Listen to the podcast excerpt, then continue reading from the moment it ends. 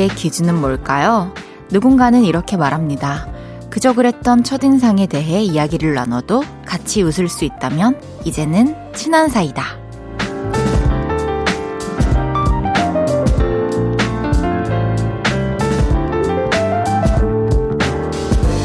친한 사이에 새침해 보여서 별로일 줄 알았는데 아니더라. 뺀질 거릴 줄 알았는데 엄청 성실해. 이런 반전 있는 진짜 모습에 끌리고 나면 처음에 가졌던 오해는 즐거운 이어가, 뜻답 이야기거리가 되죠. 웃으면서 그런 대화를 나눌 수 있는 친한 사이. 누가 떠오르세요? 볼륨을 높여요. 저는 헤이즈입니다. 10월 20일 목요일 헤이지의 볼륨을 높여요. 규현의 화려하지 않은 고백으로 시작했습니다. 그제 그랬던 첫인상에 대해 이야기를 나눠도 같이 웃을 수 있다면 이제는 친한 사이다. 공감하시나요? 뭐 100%까지는 아니어도 저도 부분적으로는 공감이 가는 것 같아요. 갑자기 궁금해지네요. 헤이즈. 그리고 헤이디의 첫인상은 어땠는지, 여러분들이 저를 처음 봤을 때 어떨 것 같았는지, 좀 웃으면서 우리도 그런 얘기를 좀 해보죠. 우리 볼륨에서 만난 지 60일 된 친한 사이니까요. 하핫. 어, 실시간으로 보내주신 문자들 소개해 드릴게요. 3417님께서 시작부터 이것이 헤이즈님의 찐 매력 입죠. 네, 오늘도 여러분들이 아까 오프닝 때 들으셔서 알겠지만, 만약에 제가 실수를 했을 때 녹방이었다면 다시 하고 갔을 거예요. 하지만 전 지금 여러분들과 실시간 소통 중이라는 거 인증을 했네요. 승희 왔다님께서 진짜 저가 공감하는 문자를 보내주셨어요. 제가 생각하는 친한 사이 기준은 같이 밥 먹어도 안 어색한 사람.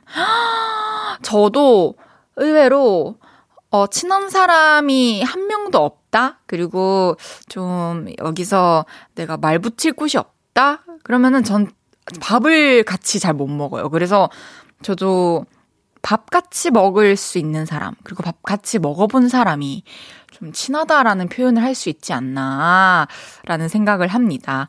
김경태님께서 친한 사이는 서로의 말을 잘 이해해주는 사이죠. 헤이디, 갑자기 랩하신 거죠? 조만간 랩 하나 내시나요? 네, 랩한 거 맞고요. 랩 앨범은 언제나 준비하고 있죠. 친한 사이일수록 사실 서로의 말을 잘 경청해주고 이해해주고 헤아려주는 게 되게 쉬우면서도 어려운데 왜냐면 익숙해지고 편해지니까. 근데 그런 사이에서도 서로 배려하고 입장을 존중해 줄 수 있는 관계라면 정말 친한 사이가 맞다고 생각을 합니다.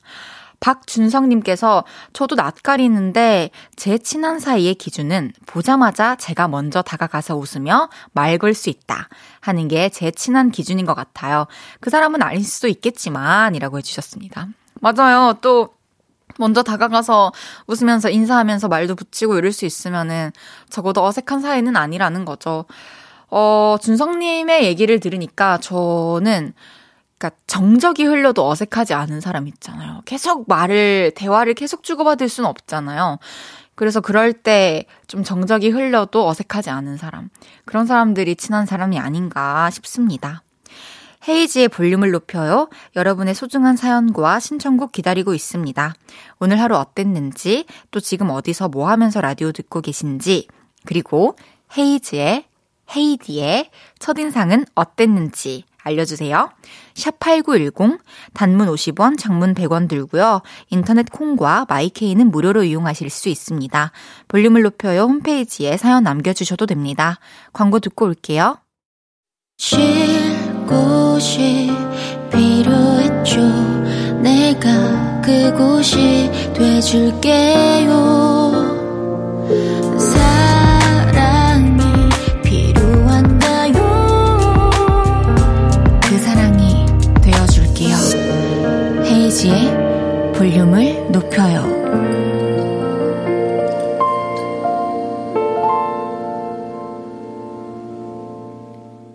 KBS 쿨 FM 헤이지의 볼륨을 높여요. 함께하고 계십니다. 실시간 문자들 소개해 드릴게요.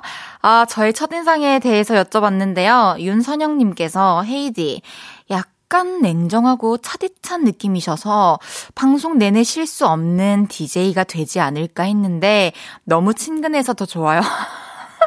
아, 실수를 하니까. 그럼요. 이거, 그러니까 저희가 무슨 대사를 외워서 얘기하는 게 아니고 우리는 정말 자연스러운 소통 중이기 때문에 음, 조금 버퍼링 걸리고 실수할 수 있다는 점 양해 부탁드립니다. 김윤정님께서는 김윤정님께서는 헤이디님은 완벽한 차도녀 같았는데 지금의 헤이디는 약간 구멍 있는 편안한 친구 같다고 할까요? 구, 구멍이 얼마만 해요? 뭐 500원짜리 만해요? 아니면 좀 더 커요? 구멍 크기 좀 알려주세요.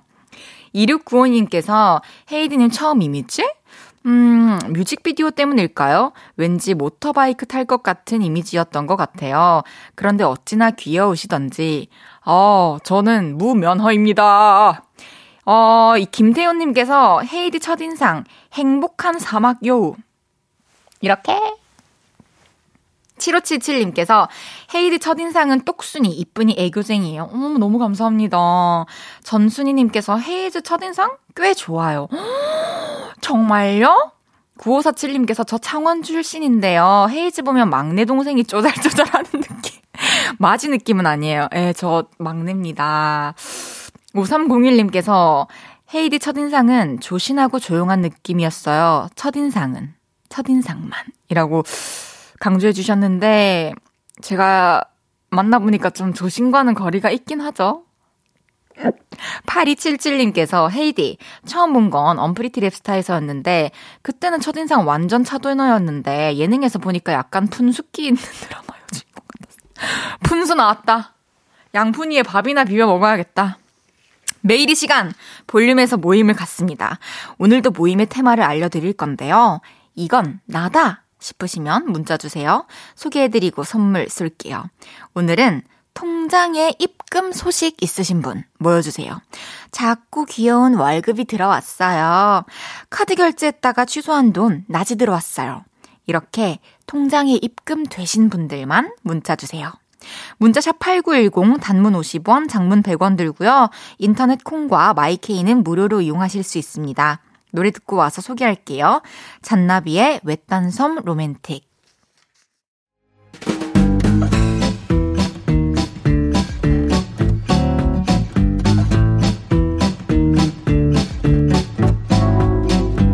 띵동.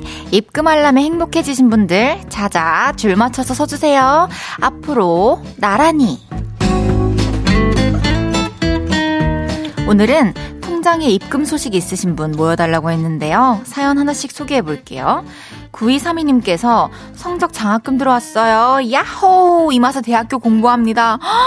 너무 축하드리고 너무 고생했어요. 그리고 그 장학금으로 또 이제 공부할 때 필요한 것들 많잖아요. 그렇게 탁 쓰면서 또 더 다음, 더 나은 다음을 위해 잘 쓰시길 바라겠습니다. 너무 축하드려요.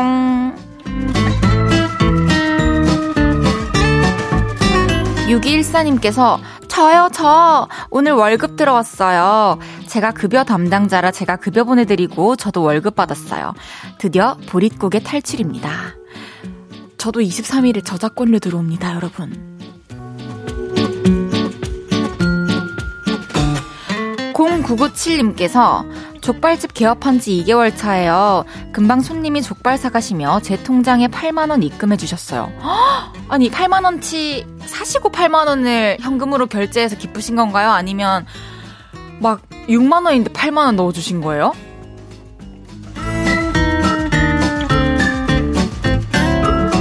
준근님께서 저 두 달 전에 퇴사했는데 지난주에 퇴직금 정산되어 들어왔어요. 22년 동안 일하고 퇴사하니 살면서 만져볼 수 없는 큰 돈이 들어왔네요. 4.6%로 예금 넣었어요. 22년 동안 한 회사를 다니신 거군요. 진짜 너무 대단하고 존경합니다. 고생 많으셨고요. 앞으로 또 하고 싶은 거, 사고 싶은 거, 먹고 싶은 거 다 하시면서 행복한 나날들 보내시길 바랄게요. 5888님께서 헤이즈 반가워요. 13세 소녀랑 도전한 100일장에서 엄마인 제가 입상을 해서요, 오늘. 조금 전에 조그만 상금이 입금됐어요. 저희 아이도 저도 헤이즈 노래 다 좋아해요. 아니, 아니, 아니죠. 사랑해요. 라고 해주셨습니다. 13세 따님과 엄마가 백일장에 같이 도전을 한다. 이거는 진짜 좋은 교육법인 것 같은데요. 너무너무 좋아요. 축하드립니다. 34 이사님께서 오늘 폰 떨어뜨려서 액정이 와그작 깨졌어요. 폰 케어 보험 들어나서 퇴근 전엔 보험금 통장에 입금됐잖아요. 이 히트 해주셨습니다. 어, 보험은 꼭 들어야 합니다. 소개해드린 모든 분들께 커피 모바일 쿠폰 보내드립니다. 노래 한 곡 듣고 올게요. 트와이스의 Feel Special. 트와이스의 Feel Special 듣고 왔습니다. 앞으로 나란히 매일 다른 테마로 함께 합니다. 혹시 재밌는 모임 생각나시면 추천해주세요. 채택된 분께는 선물 보내드립니다. 미일님께서 저작권료 부럽다, 멋있다. 제가 노래 열심히 듣고 있어요. 도움 되는 거 맞나요? 해주셨는데, 당연하죠. 뭐, 뭐 엄청 그 여러분들이 노래 들어주시고 불러주시면은 당연히 그것들이 쌓이죠. 감사합니다. 너무 감사합니다. 김지영님께서 헤이디 9살 아들이 오늘 학교에서 친구랑 부딪히면서 코를 다쳤어요. 아이고 너무 아파서 문제집을 못 풀겠대요. 코 아파서 일기도 못 쓰겠대요. 햄버거도 못 먹겠네 했더니 그건 좀 노력해서 먹어볼게 하더니 세트를 다 먹었어요. 어, 이 친구의 치료제는 햄버거였습니다. 지영님. 먹는 건 가능하죠. 이제 코에서 제일 가까운 것은 사실 입이나 입이지만 입과 눈이지만 손으로 일기도 못 쓰겠고 좀 멀리 있는 손으로 문제집도 못 풀겠다 하니까 오늘은 그냥 넘어가 주세요. 김현경님께서 오랜만에 들어온 볼륨을 높여요가 헤이즈님이 하고 있네요. 이제부터 착실히 들어보려고 글 남겨요. 요즘에 가을을 타는지 다시 라디오를 찾게 되네요. 언제나 그 자리에 있는 볼륨을 높여요. 새삼 고맙네요. 헤이즈님 반가워요. 현경님 안녕하세요. 너무너무 반갑습니다. 앞으로도 저녁 8시부터 10시까지 시간이 되신다면 월요일부터 일요일까지 함께 하니까요. 언제든지 와주세요. 제가 반겨드릴게요. 5888님께서 혜지 언니 저 13살 이한이에요. 엄마 사연 소개해 주셔서 감사해요. 제가 미성년자라 방송국으로 문자가 안 가요. 가끔 엄마 핸드폰으로 문자 할게요. 혜지 언니 사랑해요. 이한이 고마워요. 사랑해요. 앞으로 엄마 허락 받고 엄마 폰으로 문자 보내줘요. 8121님께서 우리 7살 딸 공주병일까요? 라디오에서 나오는 아이돌 노래를 혼자 흥흥 거르더니 나 이러다 아이돌 되는 거 아니야? 하면서 너무 좋아요. 응, 아니야. 라고 해주셨는데. 될 수 있습니다. 아무도 모르는 겁니다. 저도 제가 어릴 때 가수가 될지 몰랐거든요. 탕후루님께서 헤이디 오늘 아침 출근하는데 정류장 앞에서 군고구마를 파는 거예요. 저도 모르게 구수한 향기에 이끌려 3개나 먹고 지각했어요. 추운 날씨에 호, 호 불면서 먹는 재미를 포기할 수 없잖아요. 그쵸. 그리고 뜨끈뜨끈할 때 먹어야 되니까 따뜻할 때 또 찬 공기에서 언제 아시죠? 8645님께서는 문자 처음 보내요. 오랫동안 준비하던 일이 있었는데 결과가 좋지 않아서 떨쳐버리고 생각도 정리하려고 드라이브 하면서 듣고 있어요. 드라이브 하면서 자주 듣는데 헤이즈님 목소리는 언제나 위로받는 느낌이에요. 앞으로도 자주 놀러 올게요. 자주 놀러 와주세요. 그리고 그 일은 그냥 지나 보낼 일이었던 건가 봐요. 더 잘 맞는 일이 나타날 겁니다. 그럼 이제 1부 마무리 할게요. 2부에 돌아오겠습니다.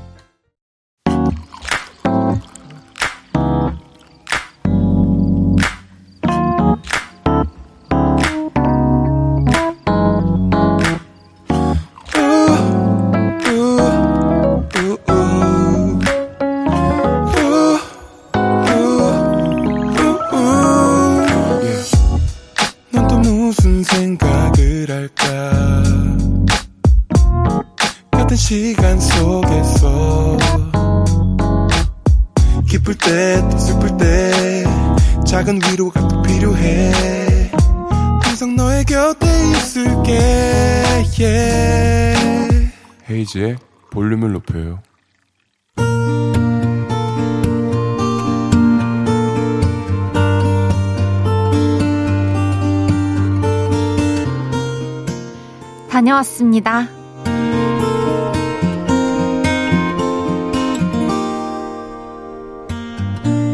3년 전일 때문에 이사를 왔습니다. 서울에서 좀 떨어진 곳으로 왔죠. 처음엔 제가 이사를 한다고 했을 때 친구들이 그랬어요. 이사 가족 우리 자주 보자. 차 타면 금방이니까 자주자주 보러 갈게. 하지만 막상 이사를 하고 나니 저도 친구들을 보러 가는 게 쉽지 않았고 친구들도 저를 보러 오려면 마음을 굳게 먹고 와야 했죠. 그런데 얼마 전 제일 친한 친구랑 통화를 하게 됐습니다. 잘 지내고 있지? 너 주말에 서울 올 수 있어? 서울? 아, 글쎄. 와! 무조건 와! 꼭 와야 돼! 내 소원이야! 꼭 와! 솔직히 좀 귀찮았어요. 그런데 소원이라고 말하니까 안 갈 수가 없었습니다. 그래서 서울에 갔죠. 야, 너무 오랜만이다. 오늘아 고생했어. 일단 맛있는 거부터 먹자. 친구는 저를 끌고 미리 알아둔 맛집에 가서 점심을 먹였어요. 그리고 밥을 다 먹고 나자 다음 코스는 뮤지컬이야. 내가 진짜 보고 싶었던 뮤지컬이거든. 예매해놨어. 야, 무슨 패키지 여행이야? 무슨 스케줄이 이렇게 빡빡해. 우리 원래 특별한 날에는 이렇게 했잖아. 특별한 날이라. 대체 무슨 날일까? 아무리 머리를 굴려도 생각이 나지 않았어요. 그래서 무슨 날이냐고 물었더니 오늘 내 생일이잖아. 아차 싶었어요. 친구 생일도 기억 못하다니 미안하더라고요. 미안해. 내가 너무 집구석에만 있었나 봐. 이렇게 감이 떨어졌다. 미안. 뭐래? 난 그냥 너랑 재밌게 놀면 돼. 네가 왔잖아. 그게 선물이지. 그날은 친구 생일이 아니라 마치 제 생일 같았어요. 친구 덕분에 오랜만에 서울 구경을 했던 친구 생일날. 저는 고속버스를 타고 집으로 돌아오면서 생각했습니다.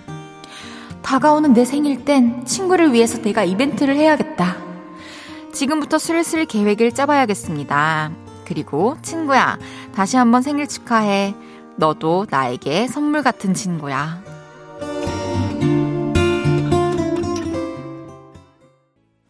헤이지의 볼륨을 높여요. 여러분의 하루를 만나보는 시간이죠.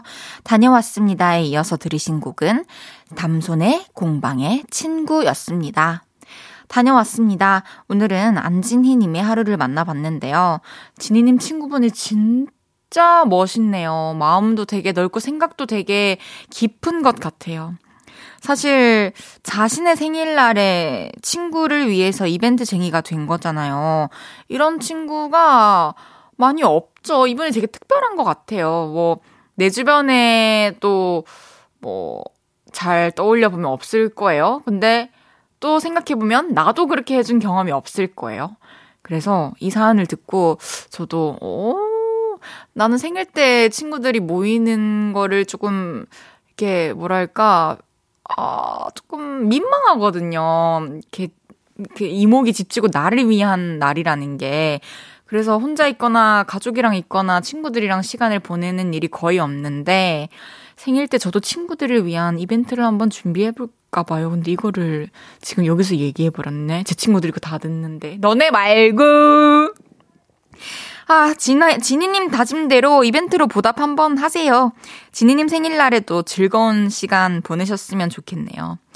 사연 주신 안지니님께는 볼륨에서 선물 보내드릴게요. 2827님께서 와, 두 분의 우정이 정말 아름답네요. 그러니까 되게 드라마 같아요, 상황이. 이영수님께서 친구.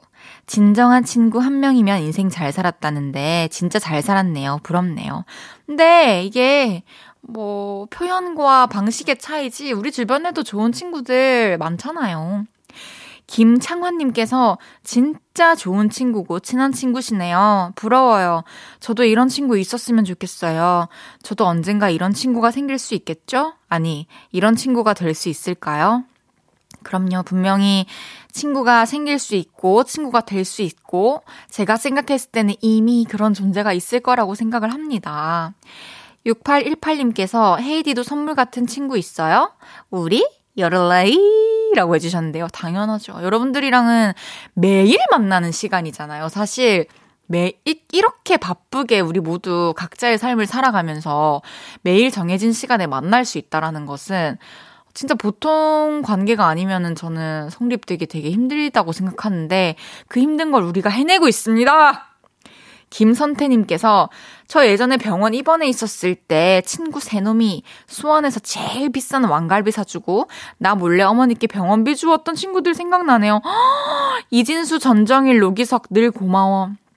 김선태, 이진수, 전정일, 로기석의 우정을 응원합니다. 진짜 감동적이네요. 그러니까요. 이게 어, 이분은 또 이벤트는 아니잖아요. 그런데 생각하고 친구들끼리 모여서 어떻게 도움을 줄까, 어떻게 할까, 마음을 또 나누다가 이렇게 행동을 한 거니까 정말 고맙네요. 어, 다녀왔습니다. 하루 일과를 마치고 돌아온 여러분의 이야기 보따리 볼륨에 풀어놔주세요. 속상했던 일, 웃겼던 일, 신기했던 일 등등 뭐든지 환영합니다. 볼륨을 높여요 홈페이지에 남겨주셔도 좋고요. 지금 바로 문자로 주셔도 됩니다. 문자 샵8910 단문 50원, 장문 100원 들고요. 인터넷 콩과 마이케이는 무료로 이용하실 수 있습니다. 노래 듣고 올게요. 긱스의 어때? 긱스의 어때 듣고 왔습니다. KBS 쿨 FM 저녁 8시를 지키는 60일차 DJ 헤이즈의 볼륨을 높여요! 함께하고 계십니다. 6088님께서 제 지인이, 제 지인이 헤이즈 라디오를 듣고 서울말인 듯 서울말 아닌 서울말 같은 사투리를 쓰는데 너무 귀엽다고 해서 오늘 들어보고 있습니다. 들어보니 귀여움 찐이네요. 40대 언니 아들이 항상 응원하겠습니다. 엄마야, 언니 아들, 고마워요. 진짜 제가 언니 아들한테 이렇게 이쁨을 받네요. 너무 감사해요, 언니. 양유정님께서, 언니, 저 대, 내일 대학교 면접 봐요. 응원해주세요. 떨려서 밥도 못 먹었네요. 그래서 야식 먹으려고 하는데 야식 추천해주세요. 아, 이렇게 밥을 먹지, 그냥 아까? 뭐 지금 더 시간이 다가오고 있는데 야식은 가능하고 저녁은 또 힘들었는갑다. 우리 유정 씨는 무조건 잘하게 돼 있어요. 왜냐면 지금 준비가 다 됐기 때문에 지금 야식이 땡기는 거거든요. 마음이 편해져가지고. 그래서 오늘 맛있게 먹고, 야식은 초밥 아니면 좀, 좀 가벼운 거 뭐 있지? 좀, 그런 느낌? 좀 헤비하지 않은 걸로 먹으면 좋을 것 같은데요? 든든한 걸로. 내일 우리 유정 씨 화이팅입니다. 3882님께서 안녕하세요. 저는 혜이지님의 편지를 보내도 된다고 한 거 아직 유효할까요? 시험 준비를 하느라 바쁜 일상을 보냈네요. 22년 살면서 라디오를 들은 적이 없었는데 헤이디 덕분에 요즘 라디오의 매력을 알게 된 것 같아요. 감사합니다. 아이고 시험 준비하느라고 또 바쁘게 보내셨군요. 고생 많으셨어요. 어 편지는 제가 볼륨을 높여를 지키고 있는 동안 언제든지 보내주셔도 되고요. 주소는 잘 들어보세요. 서울시 영등포구 여의공원로 13 헤이지의 볼륨을 높여요 앞 이렇게 써주시면 됩니다. 2480님께서 부산에서 350km 운전해서 충남 보령 출장 왔어요. 보령 너무 추워요. 내일 점심으로 얼큰한 개국지 먹으려고 해요. 대천 해수욕장 배경 석약 인증샷 덤으로 남겨봐요. 사진을 보내주셨는데, 하늘이 진짜 예술이에요. 하늘과 바다와 또 이 육지의 사람들, 진짜 아름답네요. 운전 오래 하셔야 해서 되게 힘드셨겠지만, 저희가 커피 보내드릴게요. 피곤하실 때 내일 또 한 잔 드시고요. 조심해서 돌아오시길 바라겠습니다. 근데 제가 개국지가 뭔지 몰라서 일단 이따가 그 검색해서 알아볼게요. 아, 개랑 묵은지 찌개! 오, 개국지? 어떻게 국, 어, 이름이 어떻게 이렇게 됐지? 오케이, 오케이. 알겠습니다. 감사합니다. 박준성님께서 편의점 아르바이트 하는데요. 출근한 아침부터 헉 했어요. 박스 대량으로 과자가 들어왔거든요. 다음 달 아시죠? 11월 11일. 그 막대 과자가 한 박스 40개인데 12박스 넘더라고요. 살려주세요. 구해주세요. 우와, 해주셨습니다. 하, 11월 11일이 다가오고 있네요. 그것 때문에 이제 일하시는 분들은 그 제품을 또 취급하는 곳에서 일하시는 분들은 되게 힘드실 것 같아요.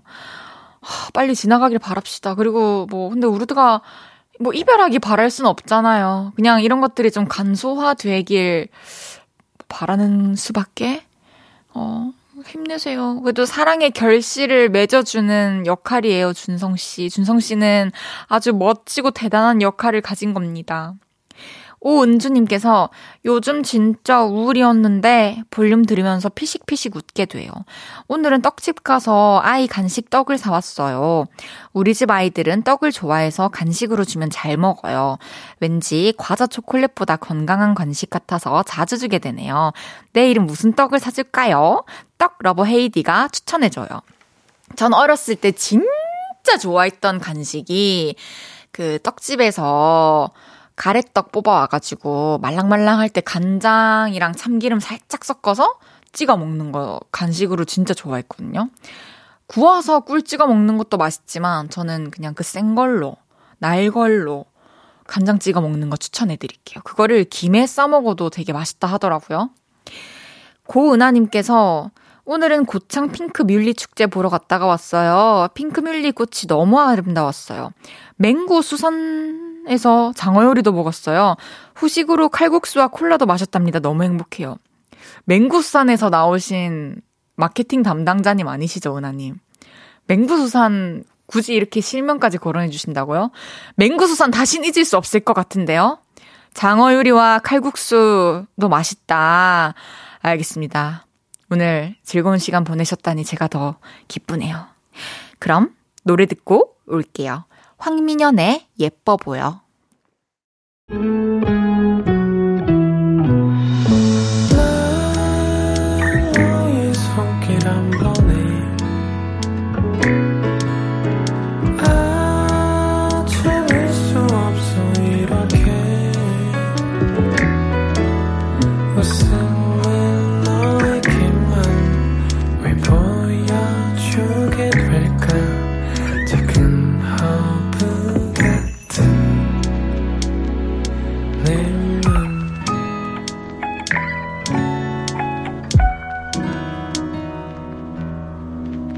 헤이즈의 볼륨을 높여요. KBS 쿨 FM 헤이즈의 볼륨을 높여요. 함께하고 계십니다. 심소연님께서 헤이디 언니 30일 축하하러 왔던 게 어제 같은데 벌써 60일차 DJ가 됐네요. 너무너무 자랑스러운 울 언니 DJ 60일 축하해요. 감사합니다 소연씨. 항상 오픈 스튜디오에 와주는 우리 소연이 너무 고마워요. 이재원님께서 윤지성님에 이어서 콩이 DJ 자리 노리네요. 헤이디 긴장 타세요. 왜 여기를 이렇게 부담스럽게 보고 있는 거야? 음, 남의 자리를 그렇게 탐하고, 이렇게 뭔가 올라가려고 하고 뺏고 이러잖아요. 그럼 또 그런 사람이 나타나서 뺏깁니다. 알겠니, 콩아? 그럼, 잠시 후, 3, 4부. 지난주부터 함께하고 있는 볼륨의 뉴페이스죠? 벙철조교, 개그맨 이재율 씨와 주문할게요. 생방송 보이는 라디오로 진행합니다. 기대해 주세요. 투모로우 바이 투게더의 어느 날 머리에서 뿔이 자랐다 듣고 3부에 돌아올게요.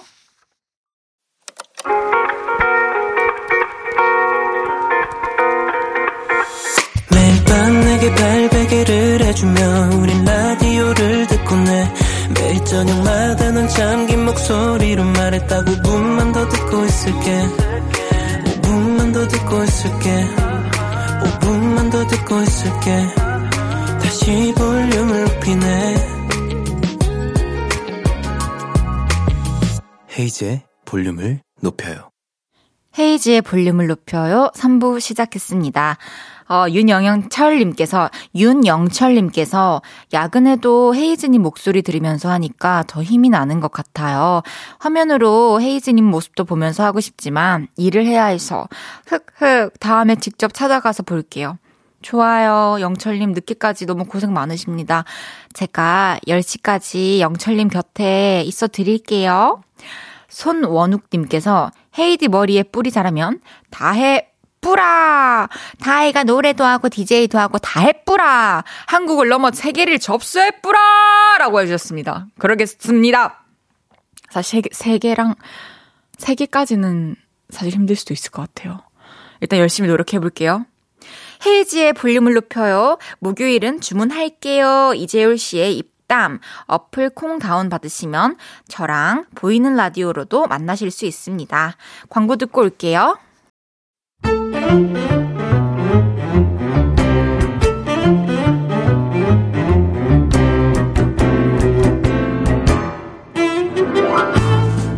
주문할게요. 혹시 막 웃음이 나는 재밌는 메뉴 있나요? 셰프님 추천 좀 해주세요. 제 오늘의 주제대 살면서 진짜 창피했던 순간들 지금부터 문자로 받아본대. 문자 샵 8910 단문 50원 장문 100원이고 인터넷 콩 마이케이는 무료다.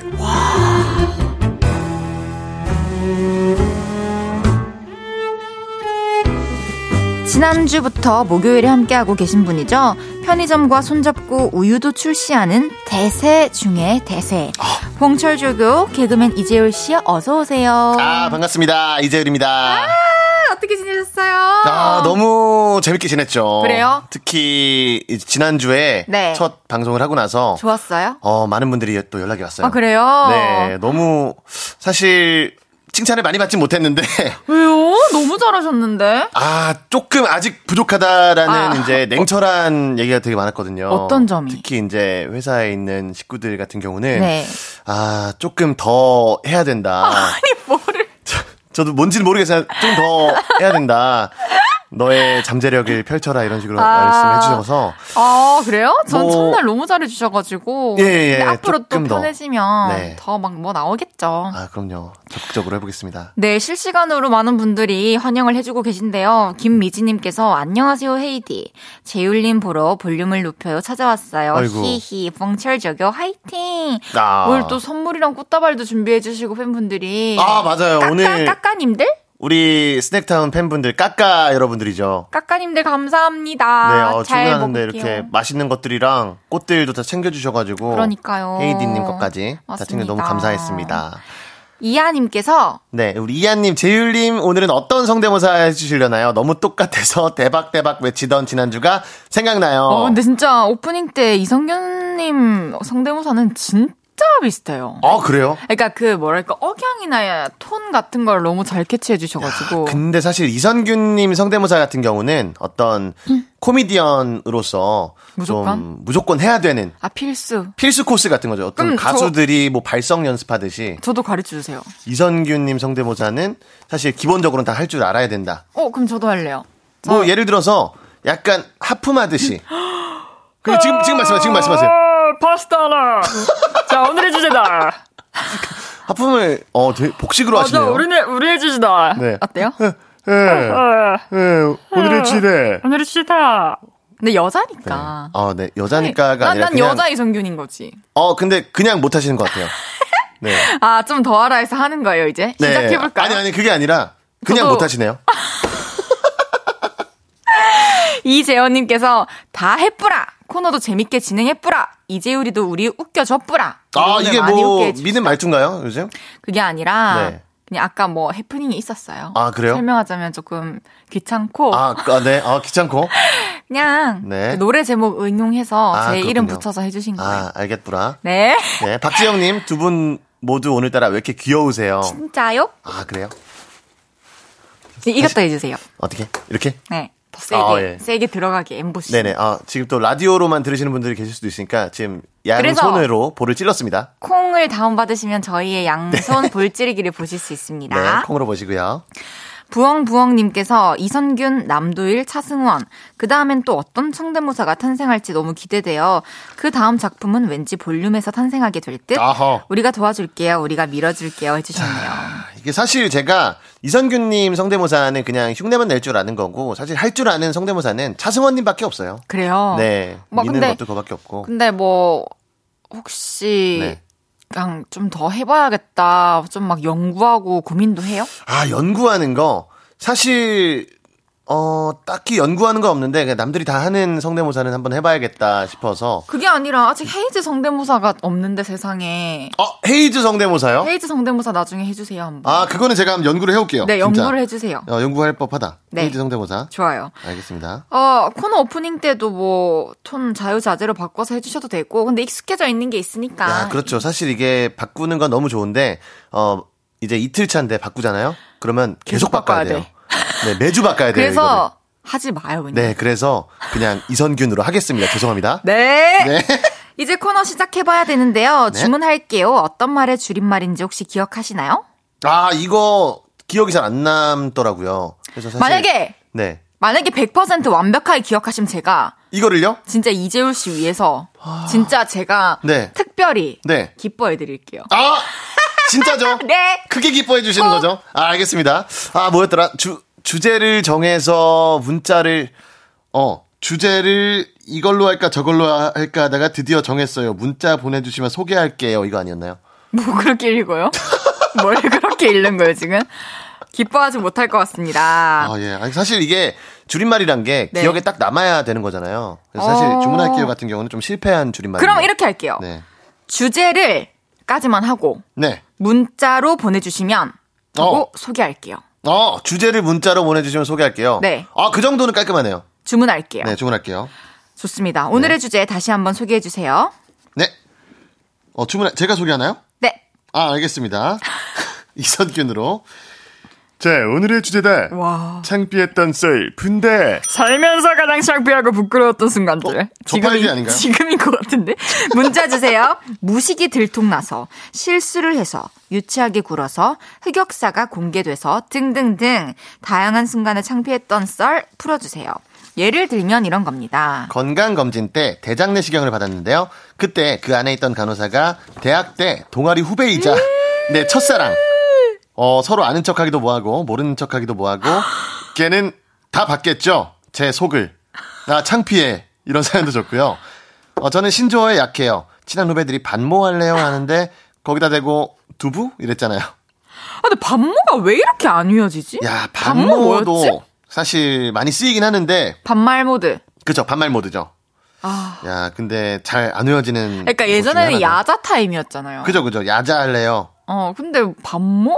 어쩌다 반모까지 왔지, 야자에서. 반모 할래요. 사실 반모 할래요도 사실 줄임말이면은 네. 이게 줄어들어야 되잖아요. 네. 근데 반말 할래요랑 글자 수가 똑같거든요. 사실 저 옛날에 고등학교 때 친구 중에서도 그 머리 자르고 왔다 이거를 계속 멋잘 하고 왔다라고 하는 친구가 있었어요. 제 생각해보는데 머리 잘랐다보다 왔다. 늘어나더라고요. 멋잘 하고. 왔다라고 맞네요. 하니까 이거 줄임말이 아닌 거죠 어떻게 보면은. 차라리 멋잘함 이렇게 했으면 인정받았을 텐데. 멋잘함은 인정인데 항상 나 멋잘 하고 왔어 이렇게 얘기하니까 아. 그건 이제 줄임말 늘린 말이죠 그건. 그래요. 다양한 순간에 창피했던 썰 풀어주시고요. 네. 문자 샵 8910, 단문 50원, 장문 100원 들고요. 인터넷 콩, 마이케이는 무료로 이용하실 수 있습니다. 지울 씨는 살면서 가장 창피했던 순간이 언제였나요? 아 최근 같은 경우는 그런 게 있었어요. 제가 미용실에 갔는데 네. 미용실에 이제 머리를 감겨 먼저 머리를 감겨 주시더라고요. 네. 근데 그분이 저를 알아보신 거예요. 네. 그래서 어 혹시 그 스낵타운의 이재율님 너무 잘 보고 있다. 그래서 유튜브 어떻게 그렇게 잘 하시냐 이런 식으로 얘기를 나누다가 이제 머리를 자르러 가서 같이 얘기를 하는데 네. 어 갑자기 저한테 하시는 일은 뭐, 뭐세요? 그러시는 거예요. 그래서 어, 어, 저 그냥 아시잖아요. 이제 영상 만들고 코미디하고 그래요. 그럼 어 그래요. 그럼 머리는 어떻게 잘라드릴까요?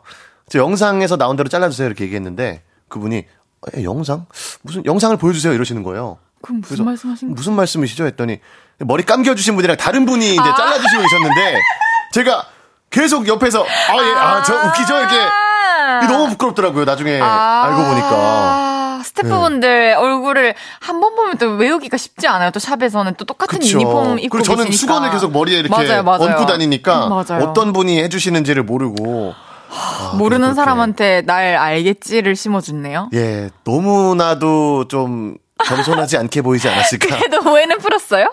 어, 오해는 못 풀었습니다. 결국에는 겸손하지 않은 이재율로. 설명하고 아. 네, 그 굉장히 건방지게 아. 저 아시죠 이렇게 했던 아, 그랬군요. 노래 듣고 와서 여러분의 문자를 소개해 보겠습니다. 어반자카파 빈지노의 겟. 어반자카파 빈지노의 겟 듣고 왔습니다. 헤이지의 볼륨을 높여요. 이재율 씨와 질문할게요. 함께하고 있습니다. 야. 오늘의 주제는 창피했던 셀프다. 여러분의 창피했던 순간들 소개해 볼게요. 어, 네. 이거 아까 문자로 왔는데 여자 신문선이라고.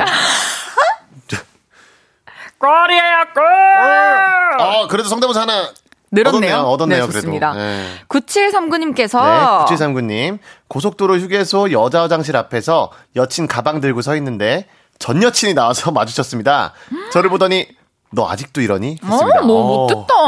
괜히 민망하게. 아니, 여자친구한테 잘해주려고 그런 건데. 그쵸. 사실, 너 아직도 이러니는 조금 이제 부러워서 한 말이 아닐까, 현 여친이. 그렇죠. 그죠. 의, 의미는, 진짜 찐 그쵸, 의미는. 그쵸. 찐 의미는. 야, 이게 너무 어떻게 보면은 아름다운 광경이잖아요. 가방을 들고 서 있는 게. 그쵸. 부러웠나 봐요. 되게. 네, 부러워서 했던 얘기겠죠. 그러니까 뭐. 나한테 해줬던 걸 다른 사람에게도 해주는 거니? 이런 의미인 거죠. 아, 그렇죠. 잘하셨어요. 네, 잘했어요, 잘했어요. 네. 임영미님께서 결혼식 날 신랑 신부 행진하기 전에 사회자가 신랑이 신부 안고 앉았다 일어났다 다섯 번 시켰는데 네. 남편이 저를 앉자마자 앞으로 고꾸라져서. 저 이마를 예식장 바닥에 헤딩했네요. 완전 창피했어. 야. 안 다쳐서 너무 다행인데. 안 다치셔서 다행이긴 한데, 그 사회자분들이 사실 가끔씩 이렇게 짓궂은 거 시키시잖아요. 저는 그런 거 안 했으면 좋겠어요. 저도 사실 조금, 아, 물론 너무 재밌게 하면 위해서. 좋겠지만은, 아, 이게 네, 재미가 없는 경우가 많거든요. 일이 또 되니까. 아, 그죠, 그죠. 그냥 앉았다 이렇게 일어섰다를 못 하는 건 상관이 없는데 네. 무거워서 그럼 웃으면서 끝나겠죠. 그죠, 그죠. 야. 이 형수님께서 대학 때 친한 여자 후배가 도서관에서 영어 공부하길래 영어 공부하니? 라고 했더니 선배 이거 독일어예요. 라고 어. 해서 어찌나 뻘쭘하던지. 야, 이거는 사실 우리 이영수님께서 뭐 실수를 하시긴 했지만은 그 여자 후배님도 조금 더 친절하게 말해줄 수 있었던 부분 아닐까. 어, 그냥 아, 네. 아, 네. 영어도 아, 네. 공부하고 독일어도 해요. 이렇게. 사실은 그게 정말 관심이 없는 후배라면은 그냥 영어 공부하니 했을 때 아, 네 하고 네. 지나갔을 텐데 선배 이거 독일어예요. 독일어예요. 이건 좀 그린라이트 아닐까요? 오! 선배 이거 독일어예요 하면서 조금 small talk를 진행하기 위한 근데 저 같아도 아, 네 이러고 이렇게 그냥 책 가렸을 것 같아요. 제발 말 길어지지 않으라고. 관심 없는 사람이라면 근데 맞아요. 이제 이영수님이 관심 좀 있었나 봐요. 아, 이수민님께서 네, 이수민님. 제가 첫사랑과 김치찌개를 먹은 적이 있는데요.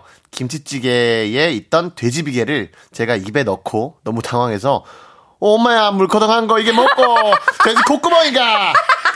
이 말이 튀어나왔어요. 너무 창피했어요. 나 청모 밀고 있었는데, 어, 청모. 아 반모 청모 야, 청모를 또 줄이시네요. 청순 모드. 야, 돼지비계. 야. 이 물크덩한 거 이거 먹고 돼지 콧구멍이가. 김치찌개를 뭐 안 드셔보시진 않았을 텐데, 너무 물커덩했나 봐요. 야, 너무 그 식감이 비계가, 예. 돼지 콧구멍이가. 야, 창피 하면서 좀 귀여워 보였을 수 있겠네요. 근데 그 너무 긴 문장을 끝까지 완성하신 것 같아서 뭐 사실 엄마야부터 느낌이 왔을 거거든요. 그죠, 그죠. 엄마야. 아유. 사실 그 뒤가 더 있었을 수도 있어요. 맛있네요. 아, 대신- 이거 먹고 돼지 콧구멍이가 아재요 이거 벗어. 돼지 콧구멍이 들어가 있습니다. 야 이거. 바깥쪽에서까지 갔을 수 있는데 문자에서는 좀 줄여서 말씀해 주셨네요. 좋네요. 어. 박화영님께서 첫사랑 남친이랑 헤어지고 얼마 뒤 버스 탔는데 전 남친이 새 여친과 알콩달콩하며 버스 뒷좌석에서 그러는 거 보고 네. 아이고. 당황해서 빨리 내리려고 하다가 고꾸라졌어요. 아이고. 그래서 버스 내리는 곳 계단을 엉덩방아로 쿵쿵쿵 찧으면서 내려왔어요.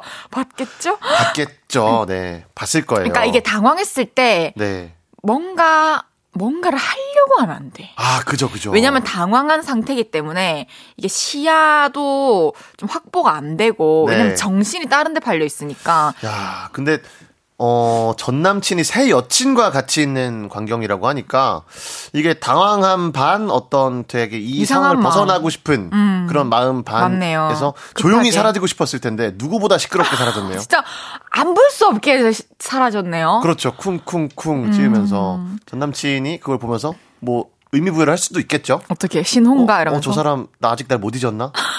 쿵쿵쿵 사랑해? 이건가? 이렇게 돌아와 예, 이러면서 음. 돌아와 뭐지 뭐지 싶을 수도 있겠네요. 6043님께서 6043님, 우리 뉴스에서 저는 심심한 사과라는 말이 나왔는데요. 뜻을 잘 몰랐던 부끄러웠던, 아, 부끄러운 나. 남편에게 무슨 사과가 심심하대 라고 했다가 얼굴 빨개졌어요. 매우 깊게 사과한다라는 뜻 절대 안 잊을 거예요. 근데 이게 이게 평소에 내가 잘 쓰던 말이 아니면 그쵸, 눈에 그쵸. 안 들어오잖아요. 아는 단어나 새로 알게 된 거는 그때부터 눈에 보이기 시작하는데 그쵸. 심심한 사과라는 말을 공식 석상에서 어, 많이 하는 네. 말이고 좀 구어체가 아니다 보니까 그 저도 잘 몰랐어요. 사실 심심한 사과라는 말을 그 기본적으로 좀 이게 말 뜻이 또 있잖아요. 심심하다라는 그러니까요, 뜻이 네. 있으니까 쉽지 않아요.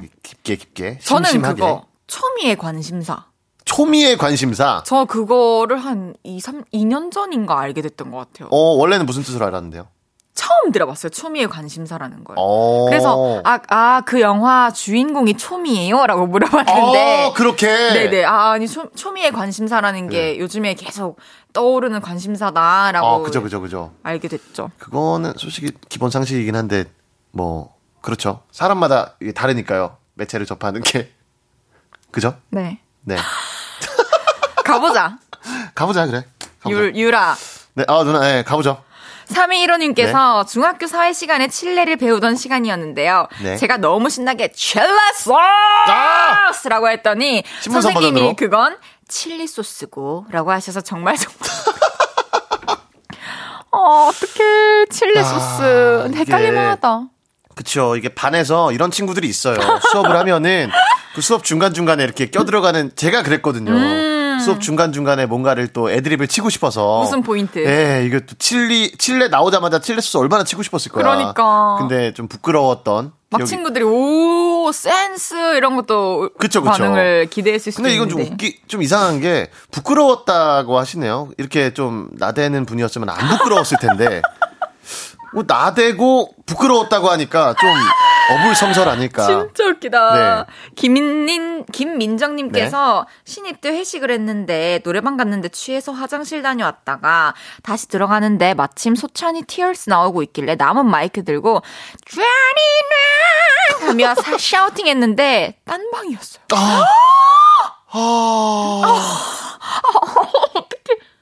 야, 이거는 저는 겪어봤어요, 한번. 노래방? 예. 노래방에서 그 대학교 때 네. 그 친구들이랑 같이 이렇게 좀 큰 방이었거든요. 네. 같이 노래를 부르고 있는데 이제 새벽 시간대에 네. 어떤 술에 거나하게 취한 네. 어떤 분이 들어와서 노래를 부르시더라고요. 사람을 보지도 않고? 네. 아 근데 봤는데 근데 중간쯤에 알아채셨어요. 내 방이 아니다. 근데 우리가 이제 개그과다. 보니까 다 같이 호응을 좀 해줬죠. 와. 그분도 너무 신나게 노시고 자기 방으로 안 돌아가고 싶다고. 다 같이 가지 왜? 네. 두 번째 곡이 나왔는데 계속 계시더라고요. 재밌겠다. 네. 아 그래서 저는 이런 적은 있어요. 이제 그 어떤 행사장을 갔다가 네. 당연히 카니 저 지금 내려갈게요 하고 내려와서 네. 카니발이 앞에 있길래 탔는데 다른 분의 차였어. 그거는 예, 그거는 좀 흔한 일이죠. 저도 네. 몇 번. 누구 누구 분 차였지 어쨌든 막 그랬습니다. 그죠, 그죠. 카니발이 또다 다 똑같이 비슷하니까. 생겼으니까. 그죠. 어 저희 Hush Rush 들으면서 3부 마무리하겠습니다. 네. 저녁 8시가 되면 헤이즈 볼륨을 높여 라디오를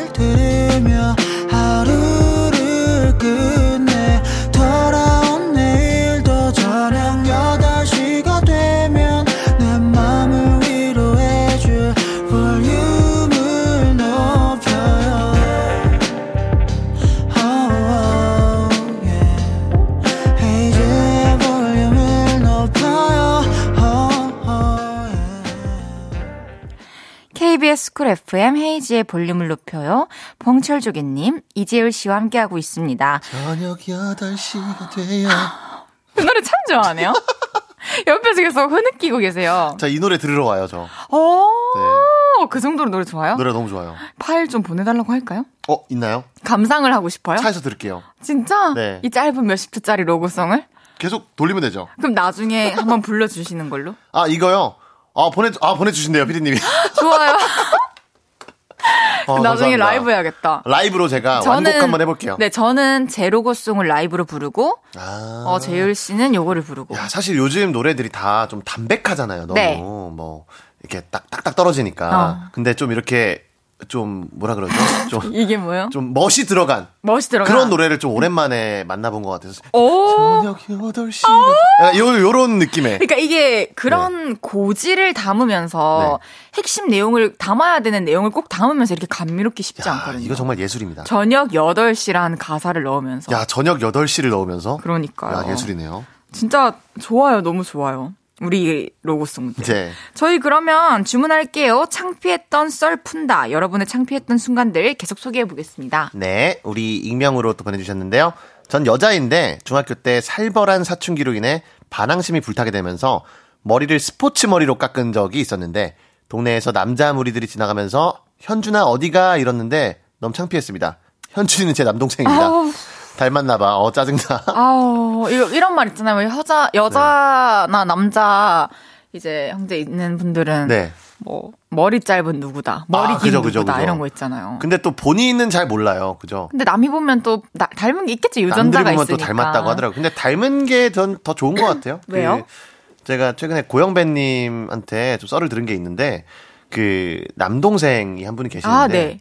너무 잘생기셨대요. 오. 그래서 그 주변 어르신들이 아니래요? 예. 형제가 아. 둘은? 아 근데 그 고영배님한테 항상 좀 씁쓸하게 좀 말씀해 주신다고. 아, 진짜요? 우리 또 동생분은 막 되게 잘생기고 너무 그런데 우리 영배는 참 노래 잘한다고. 어른스럽다. 그렇게 말씀을 해주셨다는 그런 얘기를 해주셨어요. 아, 1239님께서 우리 다섯째 딸 인사병이 있어서 동네 사람들 다 인사하고 다니는데 60대 할머니한테 언니 안녕 이래서 창피하고 나쁘끄러웠어요. 어르신은 좋으셨겠죠? 당연하죠. 아, 너무 좋으셨겠죠. 저도 어렸을 때 이제 항상 무조건 인사하라는 이게 아버지 어머니의 교육이 아, 그쵸, 있었어요. 그쵸. 아, 아파트에서 교육이네요. 엘리베이터 타면 그땐 지금보다 더 인사 주고받고 하던 때였으니까. 어, 근데 제가 저도 진짜 창피하고 그날 되게 상처였고 이불킥했던 기억이 네. 제가 20층에 살았어가지고 네. 그러니까 사람들이 다 타고 내리고 하잖아요 그 동안에. 그래서 어떤 아주머니 분께서 타셔가지고 안녕하세요 했는데 니 누군데 이러는 거예요. 그래서 어. 저 2006호입니다 이렇게 했어요. 그랬더니 난 니 모르는데 이렇게 하시는 거예요. 오, 예. 그래서 그때부터 그냥 인사를 안 하고 야. 한동안 아무도 안, 안 보려고 이렇게 땅바닥을 쳐다보면서 다녔었죠. 야, 어린 헤이디가 어린 헤이드 그런 상처를 받았겠네요. 애기디 애기디. 야, 애기디였는데도 나 너무 상처였죠. 야, 그분 같은 경우는 장난이었을까요? 아니면 뭐 진심이었을까요? 지금 와 진짜 몇십 년 전인데도 생생히 기억나. 아, 장난이 아니었어요. 20년이 넘었는데. 너무 싸늘해서. 그러니까 진짜 난 니 모르는데 니 내한테 왜 인사하는데 이런 이런 뉘앙스? 아, 진짜로. 어, 야, 무서웠겠다. 근데 여기 이제 어, 사연자 분은 그 60대 할머니 분도 되게 좋으셨을 것 같아요. 그러니까요. 최근에 그거 그 썰을 들었거든요. 어떤 할아버지께서 한 7, 80대 정도 된 할아버지께서 편의점에서 담배를 사시는데 그 민증 검사를 어. 매뉴얼대로 하신 거죠. 그 아르바이트생 분께서 아, 매뉴얼대로 민증 검사를 했는데 그 굉장히 좋아하셨대요. 자랑하셨겠다. 내가 오늘 어, 완전 편의점에 갔는데. 친구분들끼리 뭐 장기 두시다가 완전 스타 되셨겠죠. 어. 민증 검사했다. 너무 행복한 것 같아요. 뭔가 어, 그죠, 어리게 그죠. 봐준다는 거는 당연히. 그죠, 그죠. 어, 안상진님께서 결혼 전 처가에 첫 인사드리러 갔는데 장인어른이 술을 엄청 좋아하셔서 술을 엄청 마셨거든요. 제가 술이 약한데도 장인어른이 주시는 술이니 주시는 대로 다 마셔서 결국 취했죠. 아이고. 장모님한테 누나 이랬다네요. 나란 놈 최악이다 하셨는데 야, 이거는 조금 다른 케이스네요. 근데 이렇게 하면 더 네. 친해질 수 있지 않을까요? 장모님은 아, 좀- 귀여워하셨을 것 같은데. 어, 물론 귀엽긴 하지만 조금 묘했을 것 같은데, 이제 어떤 사실 그, 우리 장인어른이나 장모님이랑 같이 이렇게 술을 마신다는 것 자체는 어느 정도는 뭐 테스트가 있다. 이런 얘기를 좀 들었거든요. 이제 술을 좀 먹여봐야 안다, 사람은. 그래서 근데 테스트 아. 과정인데 테스트 탈락하셨네요? 상진님이 그래도 누나라고 하면서 네. 그 테스트를 오히려 통과했다면? 아, 이게 오히려 음. 역으로, 네. 이걸 역으로 가네. 아, 어쨌든 어떻게 됐는지 알려주세요. 그 뒤로 분위기와 상황이 어땠는지. 네. 결혼 전이라고 말씀해 주셨는데 결혼을 성공하셨는지 아니면 뭐 어떻게 되셨는지. 네. 네. 8169님께서 8169님. 유치원에서 색종이 접기를 했나 봅니다. 그런 딸이 색종이를 아껴 쓰지 않았나 봐요. 그걸 본 선생님이 색종이 아껴서 써야지 하시자 딸이 선생님께 선생님께 이렇게 말했답니다. 선생님 아끼면 똥 돼요. 제가 평소에 쓰는 말이거든요. 선생님한테 전화 왔어요. 부모님 말을 따라하는 것 같다고 예쁜 말 써달라고 전화하셨어요. 와, 이건 저희도 배우네요. 진짜 아이들 아, 앞에서. 그 거울입니다. 특히나, 예, 거울이잖아요. 예, 거울이에요. 근데 이게 어- 아이가 아니고, 이게 어른이 돼서도 네. 사실 같이 있는 환경에 영향을 받거든요. 말과 행동하는 것도. 어. 내 주변에 어떤, 그러니까 끼리끼리 논다는 말이 왜 있겠어요. 그쵸, 그쵸. 비슷한 성향을 가진 사람들이 만나서 친해지는 거니까. 맞아요, 맞아요. 그래서 가족 가족들이랑 있을 때도 예쁘게 말하려고 최대한 노력하고 하면은 밖에 나와서도 그게 되는 것 같고. 어, 심지어 저는 제 친구들 중에 그 옛날에 개그맨 지망생 때 그 사투리를 쓰는 친구들이 많았어요. 아, 네. 근데 그 친구들이랑 같이 있다 보면은 사투리 쓰죠. 쓰게 돼요, 막. 맞죠? 예, 저도 모르게 막 블루베리 스무디. 아, 블루베리 쓰면 저번 주에 나왔으더만은. 블루베리 스무디를 그렇게 말하게 되는 이제 옮는 거죠, 그게 어떻게 보면 말투가. 그러니까 이게 저도 제 주변 사람들은 다 서울 사람들인데 사투리를 써요. 그죠, 그죠. 네. 쓰게 되더라고요. 그리고 유치원 생각하니까 갑자기 부끄러웠던 썰이 생각이 났는데 그 제가 유치원 어떤 어 뭐 수련회 같은 건가? 유치원 수련회가 있나요? 뭐 유치원 때 아, 그런 게 어, 있었거든요. 몰라요. 네. 같이 이제 캠프? 캠프 캠프. 유치원에서 캠프를 갔는데 그 유치원 한 반의 친구들한테 얼굴에다가 다 저기 다 저기 그런 거 있잖아요. 해나 스티커 이런 건가? 예, 뭐 스티커 같은 거 그 그런 거 다 해줬어요 얼굴에다가. 그래서 막 귀엽게 네. 뭐 토끼로 돼 있고 호랑이로 돼 귀엽겠다. 있고 다 그랬는데 그 어린 재율이가 음. 그게 되게 싫었나 봐요. 네. 너무 싫어가지고 그 잠깐 불꽃놀이 하기 전에 잠깐 쉬는 시간에 화장실에 가서 그걸 다온 거예요. 눈에 띄는 게 너무 싫어가지고 와. 다 닦고 왔는데 나중에 사진으로 보니까 저만 보여요. 오히려. 오히려 오히려 얼룩덜룩한 친구들 사이에 새하얀 친구 하나 있으니까 아, 너무 귀엽겠다. 그 사진 있어요? 그 사진은 아 나- 없는 것 같아요. 아, 지금 나중에 보고 싶은데. 옛날에 본 사진 저만 보여요 거기서. 아, 그래요? 네, 마치 군인분들 사이에 딱 들어가 있는 것처럼. 아, 스스로님께서 엄- 얼마 전 엄마 해머가 영어로 뭐지? 라며 묻는 아들에게 제가 얘기했죠. 망치. 쥐구멍이라고 해주셨습니다. 아, 엄마 해머가 영어로 뭐지? 아들에게 바, 해머는 망치다. 어, 영어로 망치지. 진짜 망치셨네요. 어, 그러게요. 커피 보내드릴게요. 커피 다 마시면서 좀 그냥 마음을 이렇게 비우세요. 네. 근데 갑자기 물어보면 그럴 네. 수 있죠. 그죠, 그죠? 어, 그런 그죠, 거. 뭐 있지 헷갈리는 거? 어, 뭐, 옛날에 그런 거 있었어요. 뭐, 조깅의 조는 무슨, 한자로 무슨 조냐. 뭐 당연히 뭐, 아침 아침조? 조. 조깅이 영어잖아요, 사실. 깅은 무슨 깅이야? 달, 달리깅. 깅은 무슨 깅이니, 이렇게. 달리깅. 아, 달리깅. 네, 아침조에 달리깅. 아. 그죠. 네. 네, 그런 거 있었고요. 나무열 나무열님께서 님께서. 신혼초에 술에 잔뜩 취해서 집에 가서 초인종을 누르고 인터폰 카메라로 아내한테 까꿍 하고 애교 떨면서 콧구멍 들이댔는데 우리 집이 아니고 아래층이더라고요. 야, 이거는 정말 부끄러운 사연이네요. 어, 너무 부끄러워요. 아, 왜냐면 같이 사는 그죠. 이웃이고 앞으로 마주칠 수 있는 거잖아요. 그죠, 그죠. 근데 콧구멍을 들이댔어. 야, 이거는 까 그리고 아내한테 여보 까꿍도 아니고 그냥 까꿍이어서 그냥 어, 아, 윗집 분이 우리한테 그러는 건가? 이렇게 생각할 수도 실수가 아니라? 하시는 건가? 어. 어, 친하게 지내려는 초대해야겠다 예, 하실 수도 있어요. 층간소음 지금 뭐 복수하는 건가? 음. 네. 와, 재미없어요, 그건.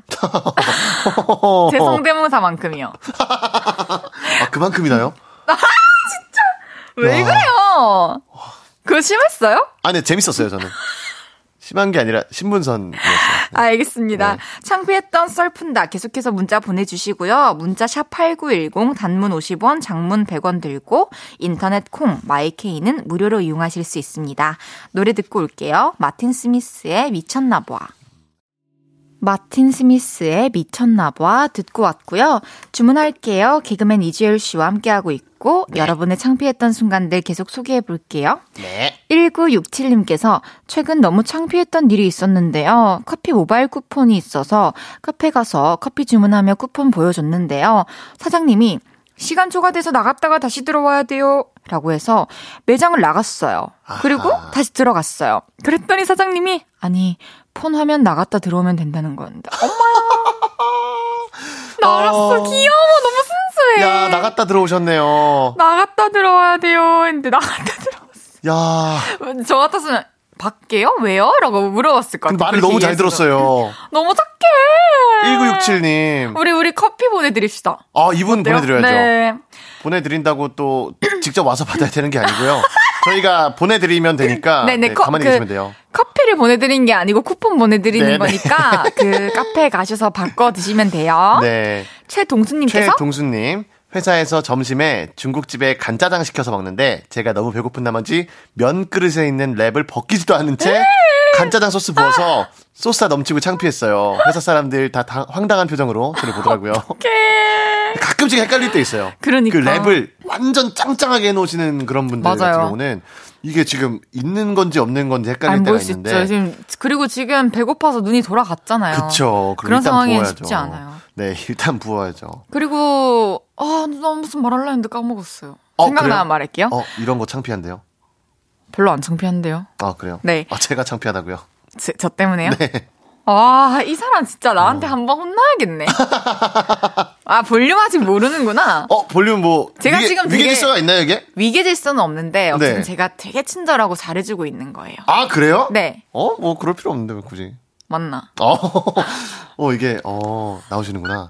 뭐가 나와요? 네, 아, 그렇게 나오시는구나. 일단 뭐 갑자기 뭐라고 하는 건 아니니까 네, 일단 아, 앞으로 그래요. 잘 해봅시다. 아, 예. Always Needs You님께서 출근길 마을버스 급하게 올라타다가 발 헛디뎌 미끄러지며 앞에 남자 머리끄댕이 잡고 헉! 뒤로 넘어지며 뒤에 있던 고딩 남학생한테 안겼어요. 다신 그 버스 안 타요. 야, 더블킬이네요, 이거는. 와 진짜 두 남자를 한 번에 머리끼리 잡고 넘어지면서. 안겼어. 안기고. 그럼 그 남자도 같이 안기는 거 아니에요? 그렇죠. 두 명을 안게 되는 거죠, 결국에는.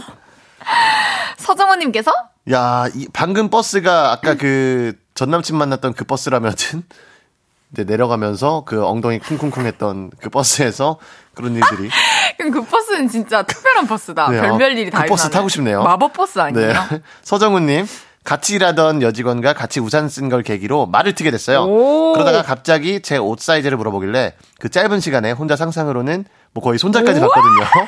근데 자기 남자친구 선물이라고 아 물어봤대요. 어머, 그럼 남자친구 선물 살 건데라고 하면서 얘기해 주셨다면 아 그쵸 그쵸. 적어도 손자는 안 봤을 텐데. 야, 그러니까요. 이것은 서정훈님 뭐 잘못도 있지만 그 여직원분도 조금은 어떤 게 있지 않았을까. 아 근데 우산을 같이 쓴다는 건 되게 이것도 일이다. 사실 우산 논쟁 있죠. 어 있어요? 예, 있어요 이것도. 우리 우산 논쟁 하고 네. 마무리합시다. 너 궁금하다. 아, 우산을 남사친 여사친이랑 같이 써도 되느냐. 이게 사실 우산을 쓰면은 팔짱을 끼게 되거든요. 에? 난 왜? 전혀 한 사람이 쓰면은 살짝 이렇게 기대게 되지 않나요 이렇게 몸이? 여자들이 그랬어요? 제일 씨한테? 아, 아니요, 아니요. 이야, 저- 저한테- 한 인기 하는데. 자, 오, 50분이 아, 아직 안 됐고요. 이야, 그렇게 기대했구나. 아니 우산을 기대했다기보다는. 이제 어쩔 수 없이 뭐 팔짱은 아니더라도 팔이라도 이렇게 잡 자, 팔을 잡아. 난, 난, 난 한 번도 그런 적이 없는데? 어, 이재유 씨 보내드리면서, 뭐, 노래 뭐예요? 이재율 씨와 이제 인사 나눌 시간입니다. 아, 네네네. 오늘 우리 좀 더 친해진 것 같죠? 아, 맞아요, 맞아요. 다음 주는 또 더 재밌겠죠? 또 우리 팬분들이 꽃도 선물했잖아요. 그러니까요. 네, 아, 너무 자랑스럽고 너무 감사하고요. 어머나. 우리 까까 여러분들 사랑합니다. 아, 너무 감사합니다. 저까지 챙겨주셔서. 네. 그럼 오늘 감사했고요. 다음 주에 뵈어 안녕히 가세요. 안녕히 계세요. 네. 이재율 씨 보내드리면서 저희는 광고 듣고 다시 돌아올게요. 헤이즈의 볼륨을 높여요에서 드리는 10월 선물입니다. 천연 화장품 봉프레에서 모바일 상품권, 아름다운 비주얼 아비주에서 뷰티 상품권, 아름다움을 만드는 우신 화장품에서 엔드뷰티 온라인 상품권, 160년 전통의 마루코메에서 미소 된장과 누룩 소금 세트, 젤로 확 깨는 컨디션에서 신제품 컨디션 스틱, 하남 동물의 복국에서 밀키트 보교리 3종 세트, 팩 하나로 48시간 광채 피부 필코치에서 필링 마스크팩 세트. 프라이머 맛집 자트 인사이트에서 소프트 워터리 크림 프라이머. 마스크 전문 기업 유이온 랩에서 핏이 예쁜 아레브 칼라 마스크. 캐주얼 럭셔리 브랜드 르 아르베이에서 헤드웨어 제품. 에브리바디 엑센 코리아에서 배럴백 블루투스 스피커. 아름다움을 만드는 오엘라 주얼리에서 주얼리 세트를 드립니다.